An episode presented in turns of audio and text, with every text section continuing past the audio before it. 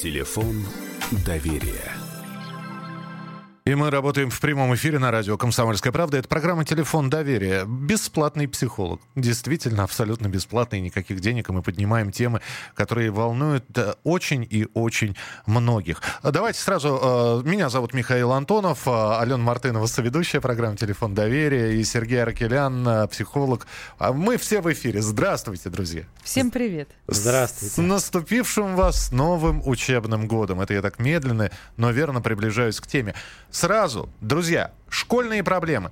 Какие? Э, с чем сталкиваетесь? Не хочу учиться. Э, шпана, значит, забежает, потому что мальчик тихий. Наоборот, мальчик слишком громкий и сам э, является хулиганом, и вас начинают уже дергать в школу. Ну, дергали в прошлом году, и кто его знает, может быть, перспективы в этом году то же самое.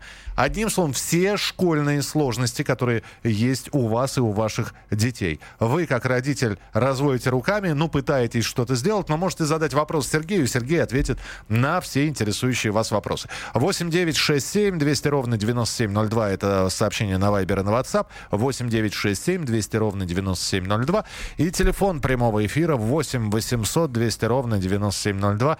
Рассказывайте истории, а вполне возможно у вас уже все, победа одержана, э, вы добились э, усидчивости, э, я не знаю, терпения, прилежание. Но каким образом? Тоже берите и рассказывайте об этом. Алена, мама школьника, тебе и начинать, давай. Мама пятиклассника. Слушайте, ну все, родители. Кажется, лафа закончилась на ближайшие 9 месяцев. Окончательно и безвозвратно. Мне кажется, все это уже почувствовали. У нас э, действительно, я не знаю, для кого школа больший стресс, для мамы, папы или для самого ребенка, потому что как только наступило 1 сентября, у нас тут же запеликал мамский чат в WhatsApp, пиликает каждый день, что там только не обсуждают. Мне кажется, это в эфире лучше даже не произносить. И все-таки мы, родители, сторонние наблюдатели в этом во всем процессе, а ведь дети в этом непосредственно варятся. И я хорошо их понимаю, если в школу они не хотят идти. Но вот, Сергей, что делать, если ребенок вот с утра никак его не отодрать от кровати, ну не хочет он, и слезы, и сопли, и полное вообще нежелание. Как подстегнуть его? Как отправить его в школу? Каждый раз меня восхищает этот подход, что ребенка надо обязательно подстегнуть. Но вообще э, обучение в школе, что это такое? Вот кто задумывался реально, что такое школа? Я когда провожу обучающие программы, спрашиваю об этом родителей. И часто зависает пауза. Ну, типа там образование надо получить, диплом, э, что там, ну, все же очевидно вроде бы. Да, что, да, да. какой там может быть еще подтекст?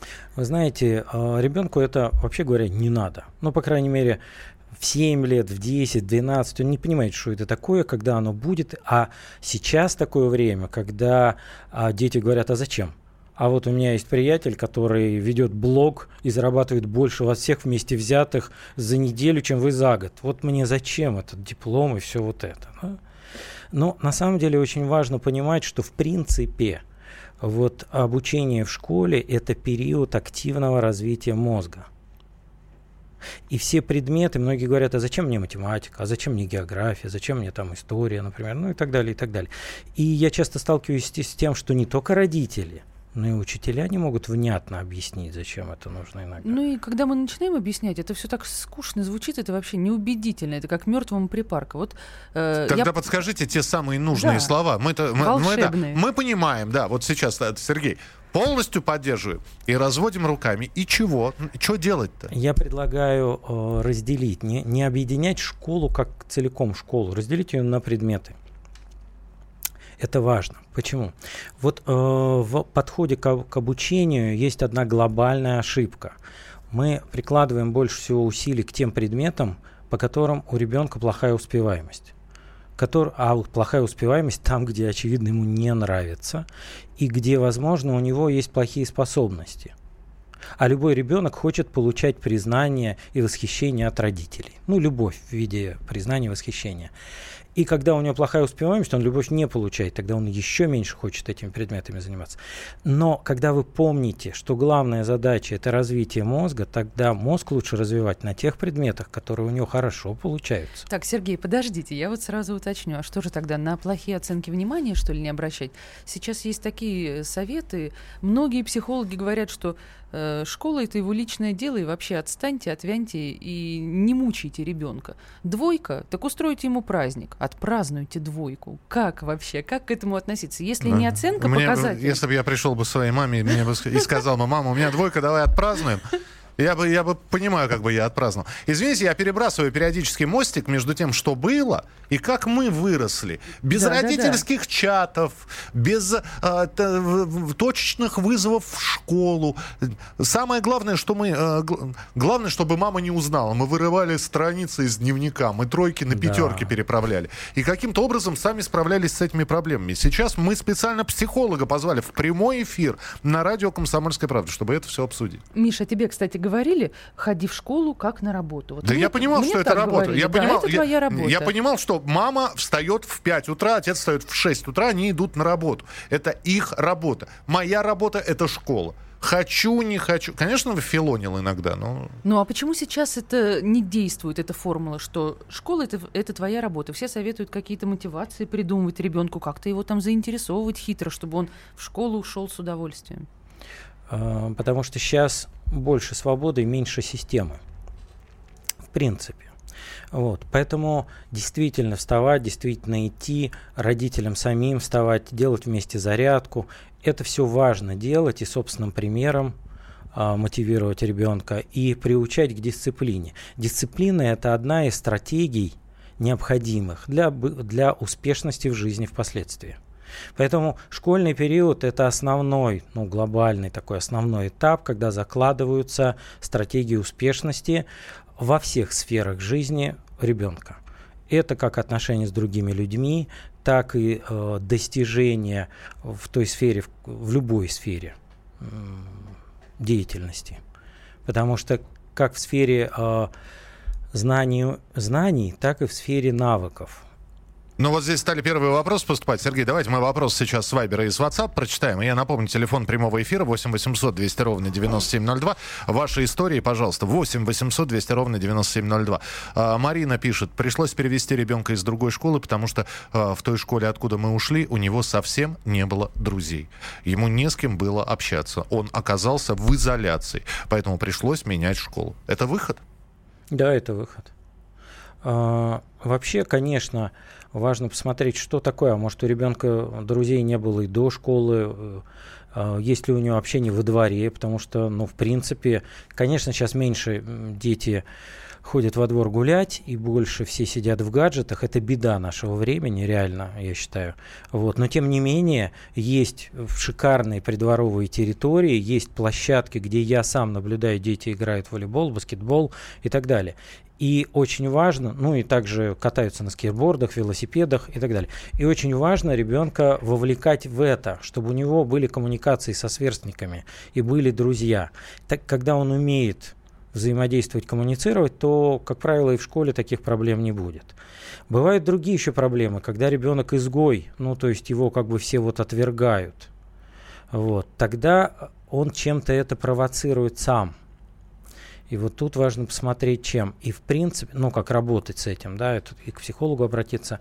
И, и в школе поменять это поведение достаточно сложно, поэтому тут я рекомендую зачастую менять действительно школу, потому что, да-да-да, потому что в, ну, как в другой коллектив влиться легче, чем а, сменить уже сложившееся мнение. А, Еще одно сообщение. Вы вспомните, ваш нынешний взрослый характер начал основываться на школьных классах или на обстоятельствах, которые были после 15 лет. Наверняка у всех второе. Так почему так много внимания к этому возрасту? Это никак не влияет, влия... не влияет на личность, потому что личность раскрывается независимо от обстоятельств сама по себе, и происходит это позже. Ну вот такой, э, значит, Сергей вот это вот сообщение прокомментирует. А, итак, друзья, телефон прямого эфира 8 800 200 ровно 9702. Кстати, методы воспитания ваших родителей вы тоже можете вспоминать. Я вырос умненьким мальчиком, потому что меня, значит, пароли как Сидорову козу, значит, э, всыпали по первое, всыпывали по первое число. 30-го начинали, первого заканчивали. Продолжим.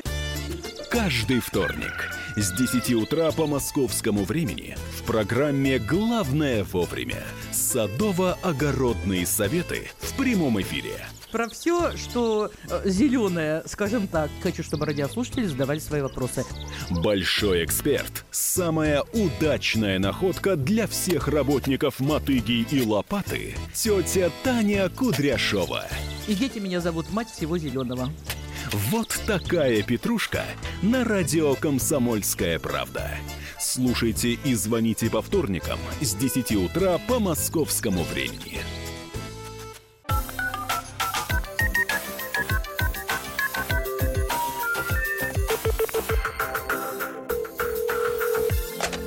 Телефон доверия.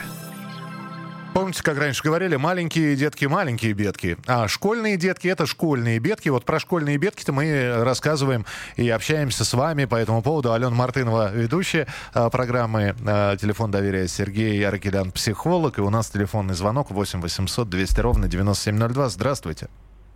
Здравствуйте, меня зовут Сергей. Да, Сергей. А, у меня такая, ну, как бы история. А, у меня подросток 14 лет, да, то есть он перешел вот как раз уже два года в другой, ну, то есть он из школы перешел в более такой, как бы, сложный, блин, он в лицей не перешел.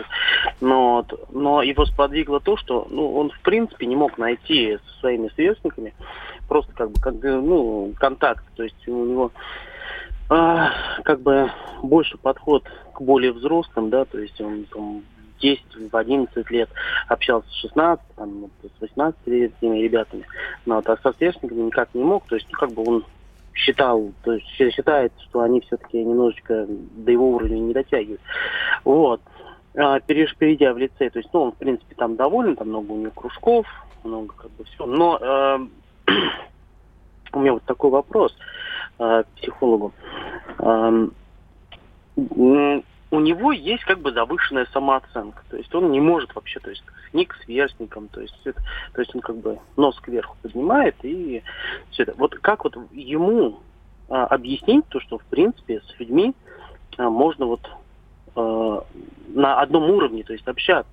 То есть но мы, мы понимаем, да, мы понимаем, да, о чем. Да. Сергей, есть какие-то дополнительные вопросы по этому поводу? Нет, нет, нет. Не, не, нет, это, это, я уже, это я уже к Сергею Аракеляну, к психологу обращаюсь. Да. Спасибо большое. Нет, в данном случае нет. Спасибо, да. Спасибо. А, Сергей, завышенная самооценка – это в большинстве своем а, на самом деле заниженная самооценка. Потому что а, высоко, вот, э, поднятый нос, нос кверху называется высокомерием.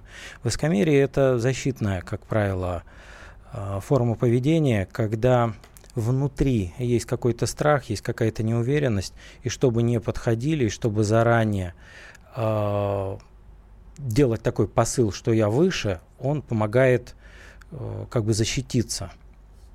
Вот. А вот почему у него немножечко вот такая неадекватная самооценка, это важно смотреть непосредственно с этим ребенком. Он просто говорит, что люди друг, ну, с ними надо на равных, говорите. Это не очень помогает, но через какое-то время все равно может быть. Но как реально не очень помогает. А что же Это тогда в большей помогает? степени э, посмотреть, как вы сами разговариваете, включать его в свои компании и вместе быть. Вот э, вы сказ, Сергей сказал, что он всегда, ему было интереснее и проще и лучше с более старшими детьми. Как правило, такое поведение демонстрирует единственный ребенок, потому что он привык общаться с папами, мамами, дедушками, бабушками, которые все старше его. И э, вот младшие дети, как правило, так себя не ведут. Это есть особенности в развитии старшего ребенка, единственного ребенка, младшего, среднего. У каждого свои особенности. Сергей, простите, вопрос. А, вот я бы, будь на месте Сергея, если бы у меня бы мой ребенок в возрасте 14 лет словил бы звезду, угу. вот, был бы высокомерным, я бы ему показал, что чувствуют те самые люди, с которыми он высокомерно общается, я бы просто с ним начал бы общаться и попросил бы свое окружение взрослое с ним общаться высокомерно.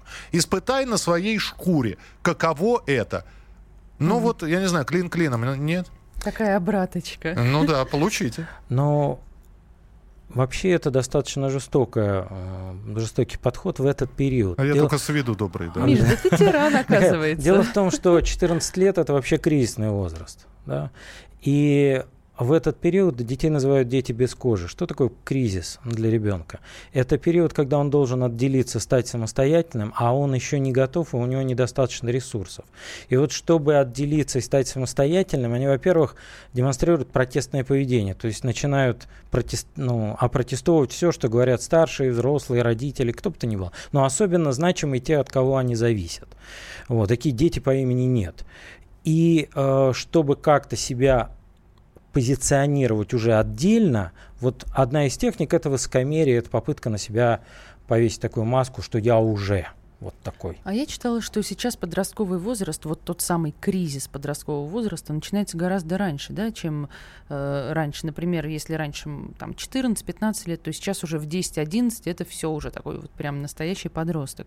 И у меня 11-летний сын, который, что бы я ему ни сказала, почитай, собери портфель, там, застели постель, он все время начинает э, со мной диалог со слова «нет» или «ну опять».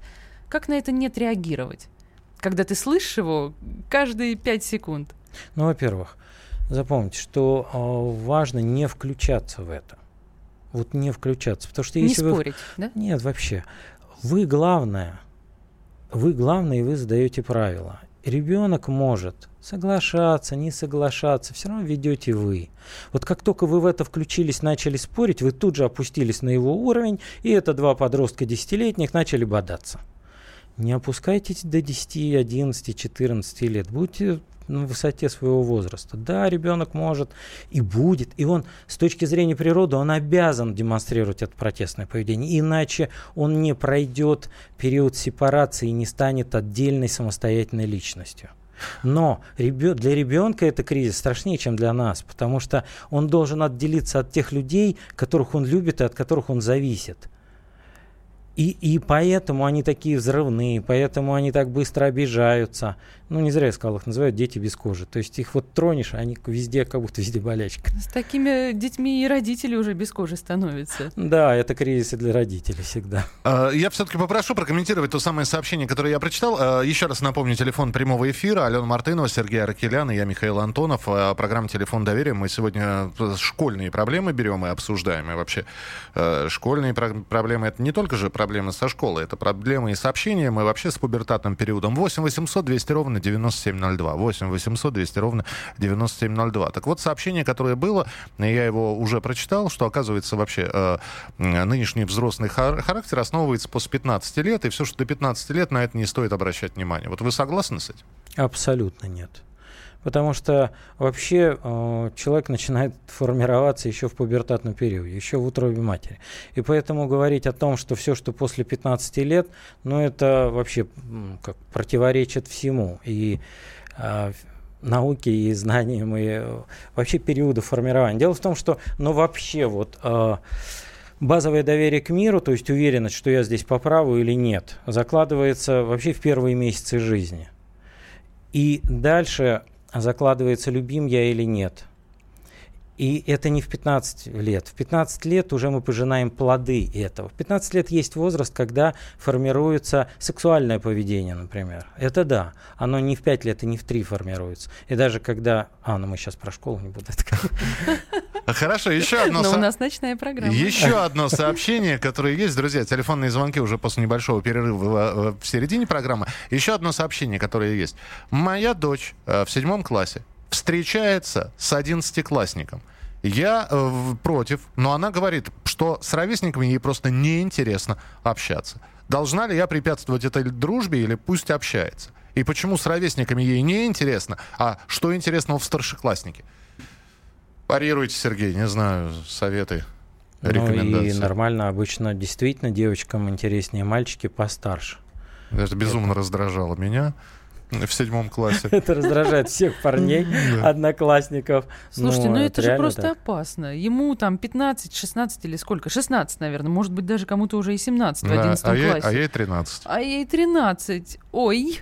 Да, это опасно, поэтому важно это контролировать. Ну и мы уже после 12 ночи, я надеюсь, да, а, я рекомендую родителям а, отслеживать фазу менструального цикла девочки, потому что в период овуляции гормонально тормозятся лобные доли мозга. И даже если вы ее воспитываете ну, в очень классических э, традициях, то в этот период она может не очень контролировать себя. Поэтому ее в этот период лучше не отпускать вот на вечерние Подождите, а посиделки а что, с мальчиками. Кроме того, что отслеживать овуляцию, что ей нужно говорить? И нужно ли вообще с детьми говорить о Конечно, том, что... обязательно нужно говорить, спрашивать, что, как она себя чувствует. Она в этот момент переживает, как правило, дети в этот момент переживают период первой любви, первой влюбленности, ну, может, ну, такой первый, вот уже как бы не совсем детской, а вот такой сексуальный. Вот. И о, тут классно, если мы говорим про девочку, чтобы были хорошие, близкие, доверительные отношения с мамой. Вот, чтобы мама ей сочувствовала, не ругала ни в коем случае, потому что она тогда закроется и все. А именно сочувствовала и, и направляла ее как-то, предостерегала немножко. Соответственно, тогда мальчиков, наверное, папы должны, да, направлять? Да, лучше, да. В этом возрасте, да.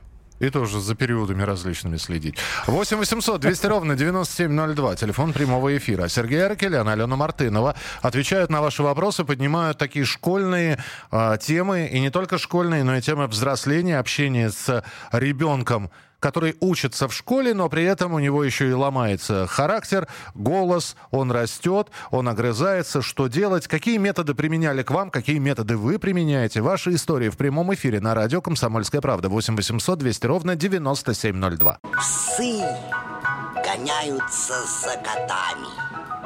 Так всегда было и так всегда будет. Такова жизнь. Как подружить домашних питомцев, чем кормить и когда водить к ветеринарам. Каждую субботу в эфире радио «Комсомольская правда» вот такая зверушка. Самая живая программа про братьев наших меньших. Советы ветеринара Ильи Середы. Не пропустите.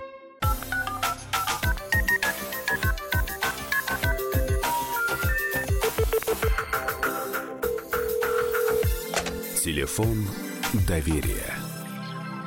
И мы работаем в прямом эфире на радио «Комсомольская правда». Здравствуйте, присоединяйтесь к нам. Алена Мартынова, Сергей Аркелян, психолог. Э, мы сегодня берем школьные темы, а точнее говоря, вот это вот э, э сложности с подростками в то время, когда они еще и в школе учатся, и все здесь наслаивается одно на другое. А, телефон прямого эфира 8 800 200 ровно 9702. 8 800 200 ровно 9702. Вы присылаете свои сообщения, мы а, с помощью этих сообщений как раз общаемся. А, как вы объясните, что в одной семье, где несколько детей, у всех одно воспитание, вырастают люди с разными характерами и взглядами на жизнь, независимо от одной, одного и того же школьного воспитания? Ну, во-первых, а, в каждого человека есть две составляющие. Генетически заложенная и воспитанная. И не нужно переоценивать, э, что воспитание это все. Нет, не все. Есть много что заложено в человека от природы изначально уже. Вот. И воспитание не бывает одинаковым в принципе, потому что, как я уже говорил, например, два ребенка родились, один из них старший, другой младший. И подход к ним будет совершенно разный. Старшего будут э, просить последить за младшим. И если младший что-то натворил, ругать будут старшего, и там у них возникают перекрестные обиды, они провоцируют один другого. Это разное воспитание. Вот, кстати, что касается воспитательного процесса с сентября по конец мая. Хотела, как мама, у вас спросить, Сергей, домашние задания. Стоит ли делать их с ребенком? Потому что с одной стороны, ты вроде бы его вот сейчас отпустишь, да, он сядет, там что-то накалякает. Лучше не заглядывать тогда вообще.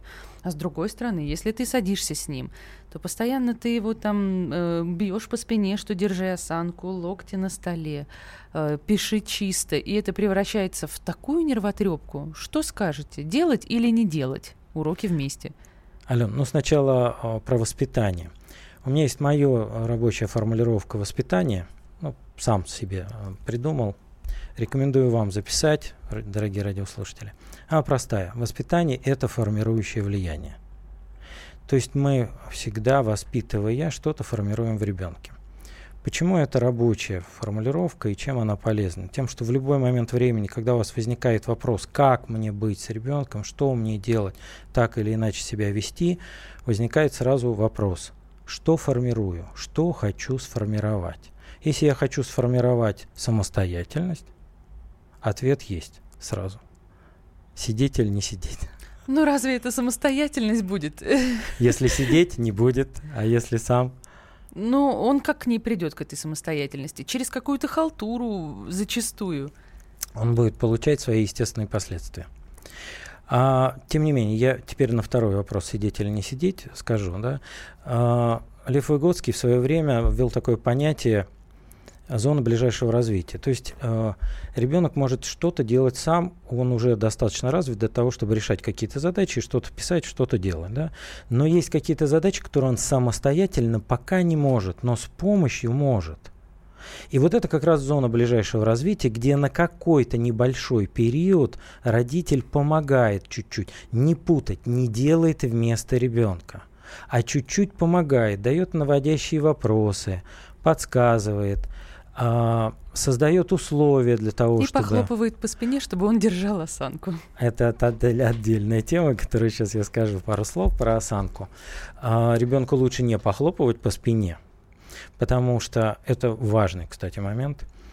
Когда похлопываем, у ребенка возникает негативная реакция в теле. Ну, его хлопают, у него маленький стресс. И этот стресс происходит в момент делания уроков. И тогда у него закрепляется стресс, связанный с уроками.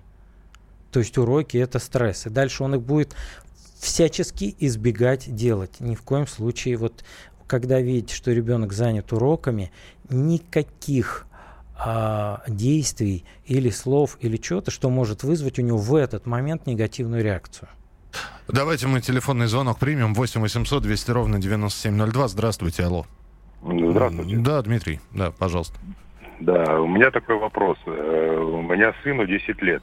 Он периодически э, ну, не жалуется, а рассказывает о том, что вот с ним никто не хочет дружить ни в школе, ни во дворе, и никто с ним не дружит, и как-то вот все так плохо. Э, я общаюсь с педагогом в школе, она говорит, что все в порядке, все общаются, все, все дружат, все хорошо. Во дворе я вижу, тоже есть друзья, есть какие-то игры, есть общение но вот у него как-то в голове э, мысль, что э, не враги, а вот просто со мной никто не дружит и все. В чем причина? А, как еще Дмитрий, на линии? Да, на, Дмитрий, Дмитрий, на линии. с нами, да. Дмитрий, как вы да, реагируете, да. когда он приходит и об этом рассказывает? Ну, говорю, что в жизни разное бывает, и глобально страшного в этом ничего нет. Нет друзей здесь, будут там, не будет там, будет где-то там. Ну и в конечном итоге жизнь это не заканчивается. Но как-то так вот. Он, он с этим обращается к вам или к маме? Э, ко мне. Угу. Дмитрий, дело в том, что зачастую а, дети таким образом привлекают к себе внимание. То есть, когда не хватает внимания кого-то из родителей или обоих родителей, они, они потенциально, у них возникают, ну, подсознательно как-то создают, притягивают такие ситуации, где им плохо, и родители начинают проявлять э, внимание, заботу, разговаривать с ребенком доверительно. То есть ребенок в этот момент получает любовь. Когда у него все хорошо, все с ним нормально, тогда у родителей много своих дел и забот. Вот. Это одна из причин. Я э, не могу сразу сказать вам, ну, как все возможные. Но вот... Э, ну, спасибо, что позвонили, Дмитрий. Спасибо большое. Сергей, у меня вопрос э, следующий. Я вот э, э, здесь, готовясь к программе, пообщался со многими родителями, у которых дети либо собираются, либо уже пошли в школу. И вы знаете, вот так получилось, что, ну, грубо говоря, из десяти моих знакомых у трех девушек есть э, дети до школьного возраста – которым поставили так называемый синдром дефицита внимания. Что за напасть, что за болезнь такая? И они, э, в общем-то, опасаются, что их в нормальную школу не возьмут.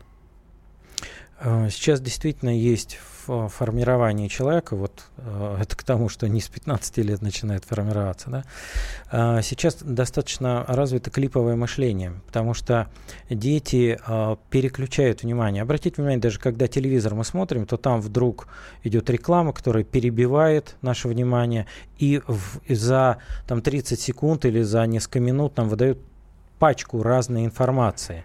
И причем она делается ярко, так что ребенок переключается на одну, другую, третью, четвертую. И фокусироваться, э, фокусировать свое внимание долго на одном а, предмете каком-то, на одном деле, а, они не привыкают. Э, вот очень важно, в принципе, с раннего детства играть с ребенком. И ну, есть дети, которые сами играют, и там вообще классные родители не вмешиваются. Но э, те, у кого нету этого, они теряются, да, с ними важно подольше и подольше играть э, в какую-то одну игру, вы, ну, пробуждая интерес. Ключевая вещь – интерес. Сергей, а что делать, если ребенок постоянно хочет играть только в гаджеты? Мне кажется, это сейчас ну, сплошь и рядом. Они уже не ходят во двор, они там не играют э, в резиночки, в классике не прыгают, даже в прятки, мне кажется, уже не играют. В домино, в пьяницу, в шахматы, в Чапаева, огромное количество. В банку, в пробке. А, да вообще, в марке, во вкладыши. А на переменах в школе я спрашиваю, чем вы занимались?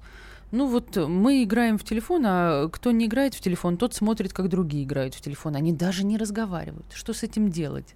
Ну, к сожалению, это примета времени, и ну, в школах это так. Важно это, а, принять, потому что э, чем больше мы будем бороться с этим, тем больше э, дети будут, это запретный плод сладок, они будут просто это скрывать и это делать.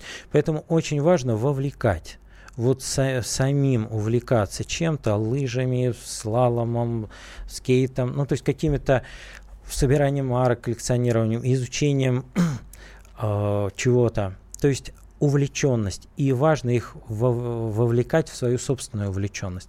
Также и уроки делать. Вот как заставить ребенка учить устный предмет? Если он не хочет, не очень-то заставишь. Потому что это же, ну, физически что-то делать легко заставить, легче. А вот ум, он может сидеть, смотреть в книгу и ничего там не видеть.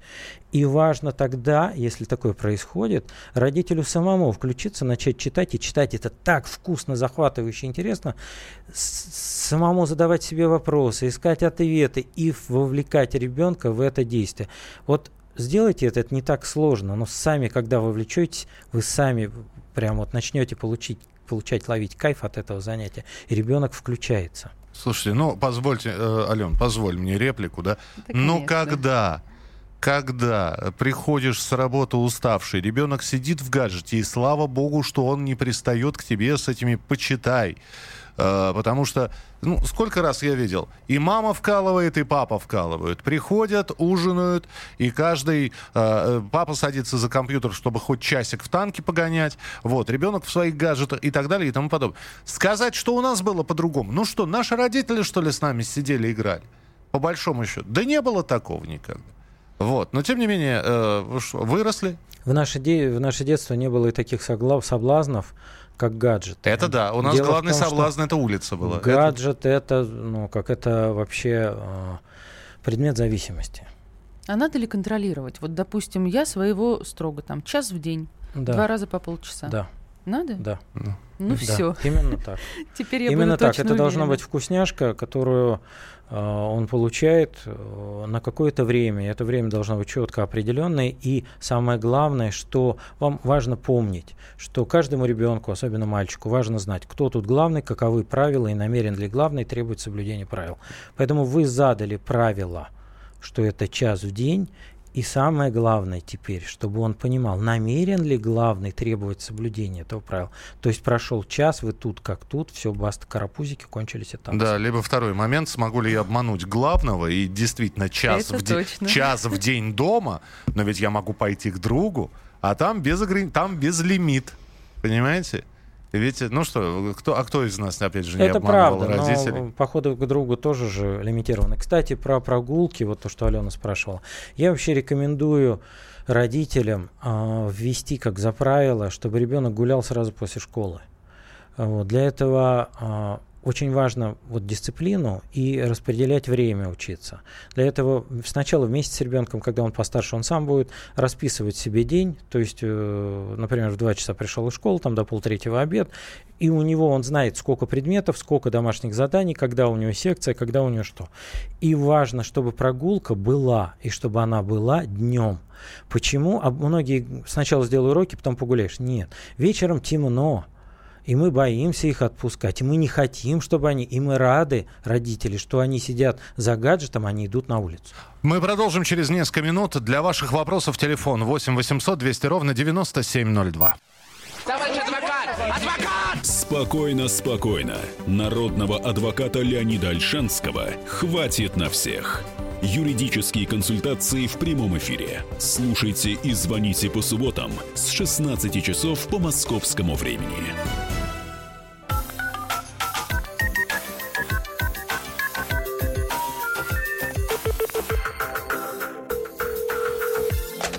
Телефон доверия. Мы в прямом эфире программы «Телефон доверия», и это действительно прямой эфир радио «Комсомольская правда». Алена Мартынова, ведущая программы «Телефон доверия», Сергей Аркелян, психолог, отвечает на ваши вопросы. Вы можете позвонить и задать свой вопрос. А у нас сегодня проблемы а, подростков, а, да плюс еще и школьные проблемы. Мы от школьных проблем-то пытаемся оттолкнуться, потому что понимаем, что в возрасте с 7-16 лет проблем, на самом деле, которые и на школу наслаиваются, огромное количество. Ваши вопросы 8967 200 ровно 9702 это для Вайбера и для WhatsApp. И телефон прямого эфира 8 800 200 ровно 9702. 8 800 200 ровно 9702. Но здесь даже не вопрос, здесь реплика. Просто родители нынешние хотят в ребенке сделать... А, хотят, чтобы из ребенка сделался либо министр, либо депутат. В общем, нереализованные данные свои реализуют в собственном ребенке. В этом все и проблемы. Ну, кстати, а можно я тогда дополню эту реплику? Э, Сергей, а как э, родителю самому объективно оценить вообще? Вот он, эм, допустим, то, что он просит от ребенка. Там, занимайся спортом, читай книги, там, посещай какие-то кружки, там, секции и так далее. Это нормальный вклад э, в будущее ребенка, либо это какая-то вот его личная родительская ярмарка тщеславия, и где-то он все-таки палку перегибает. Как для себя это определить? Ну, прям такой вопрос самому себе и задать. Ну вот мне, например, кажется, что если я хочу, чтобы он занимался и футболом, и театром, и английским, и э, еще куда-то ходил, то это как бы ну нормально же. Ну, это нормально, нет? если он не перегружается. Важно смотреть на ребенка. Если он уже не высыпается, если он уже не в состоянии, если он. А если он не хочет? Если он совсем не хочет всем заниматься или чем-то из этого? В основном всем. А, тогда чем он хочет заниматься?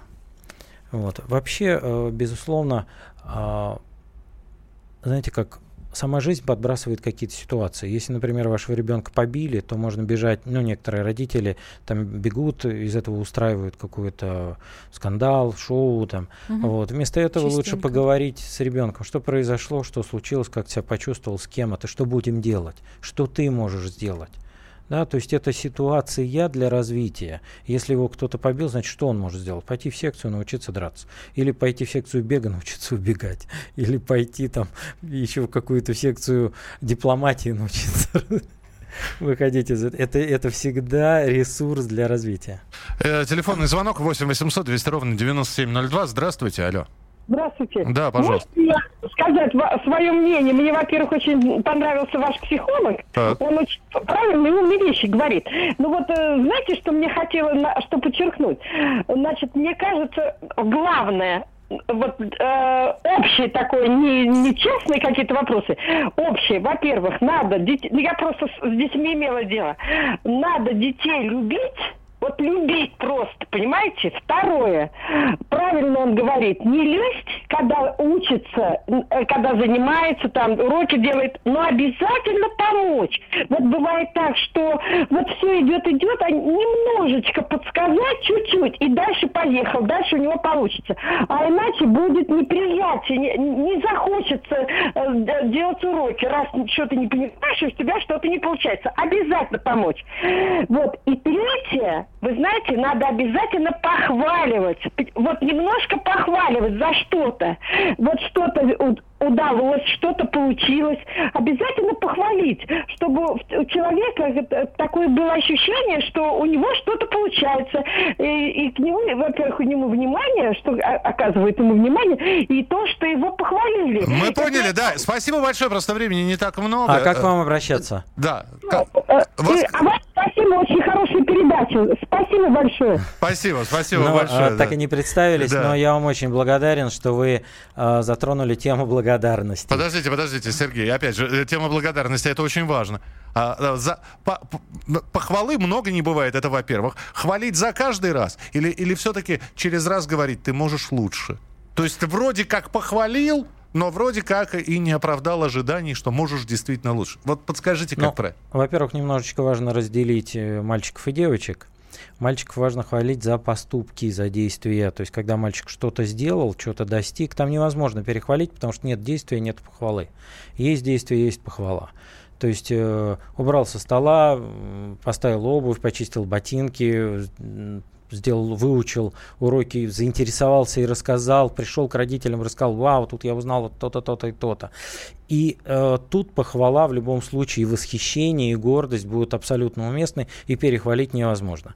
Если э, перехвалить можно, когда хвалите, нет никаких действий, а есть похвала.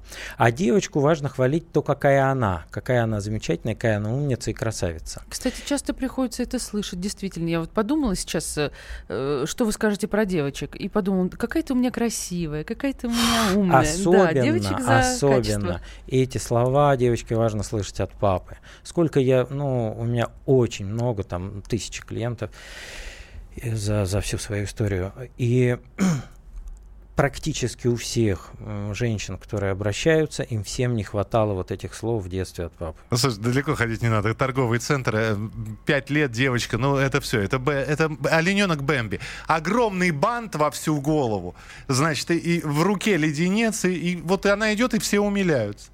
И кто-то спросил у нее, это при мне было, тебя как зовут? Она говорит, Королевишна. Ну что это? Ну, ну что? Вы, вы, что из ребенка хотите сделать? Давайте еще один телефонный звонок. 8 800 200 ровно 9702. Здравствуйте, алло. А, алло, привет, Наташа. А, привет. Когда в школу пойдем? А, а, а вы кому звоните, юноша? И почему вы не спите еще? Вам сколько лет? Ой, простите. Пожалуйста. А вы, вы какой Наташе звоните? Я, мне просто интересно сейчас.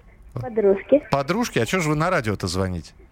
Я нечаянно. Нечаянно. Ну, бывает такое. Ложитесь спать, мой юный друг. Спасибо Это большое. Это юные пранкеры у нас в эфире. Да какие, какие пранкеры? Ну, я, я вас умоляю. Какие пранкеры? Че, вот опять же, да? Где родители? Куда смотрят? Че ребенок колобродит ночь на дворе?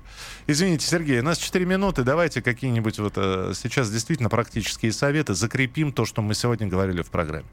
А, практические советы. В школе в основном Э, дети ходят, обучаются, получают там оценки. Многие из родителей сориентированы на оценки. Что сегодня получил, какие успехи. Э, я рекомендую спрашивать, как тебе понравился день, что произошло.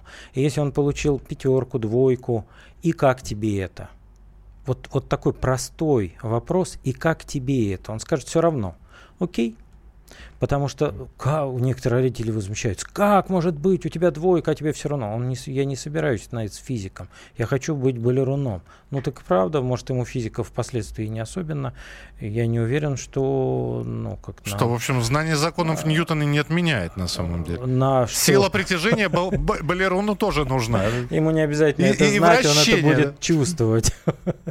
Вот, потому что действительно, вот все знания нам эти не нужны. Нам важно на базе этих предметов развить э, свое мышление, развить способности к анализу, развить память. Вот это важно делать. Сергей, простите, здесь просто вопрос, э, надо ответить. Человек mm-hmm. спрашивает, э, нужно ли платить ребенку за хорошую оценку? Ни в коем случае. Вот. Ни в коем случае. Потому что есть такая система, Ш- да? Что платить можно своей благодарностью, своим восхищением, гордостью за него. То есть вот эта плата. Причем для ребенка эта плата важнее всего на самом деле.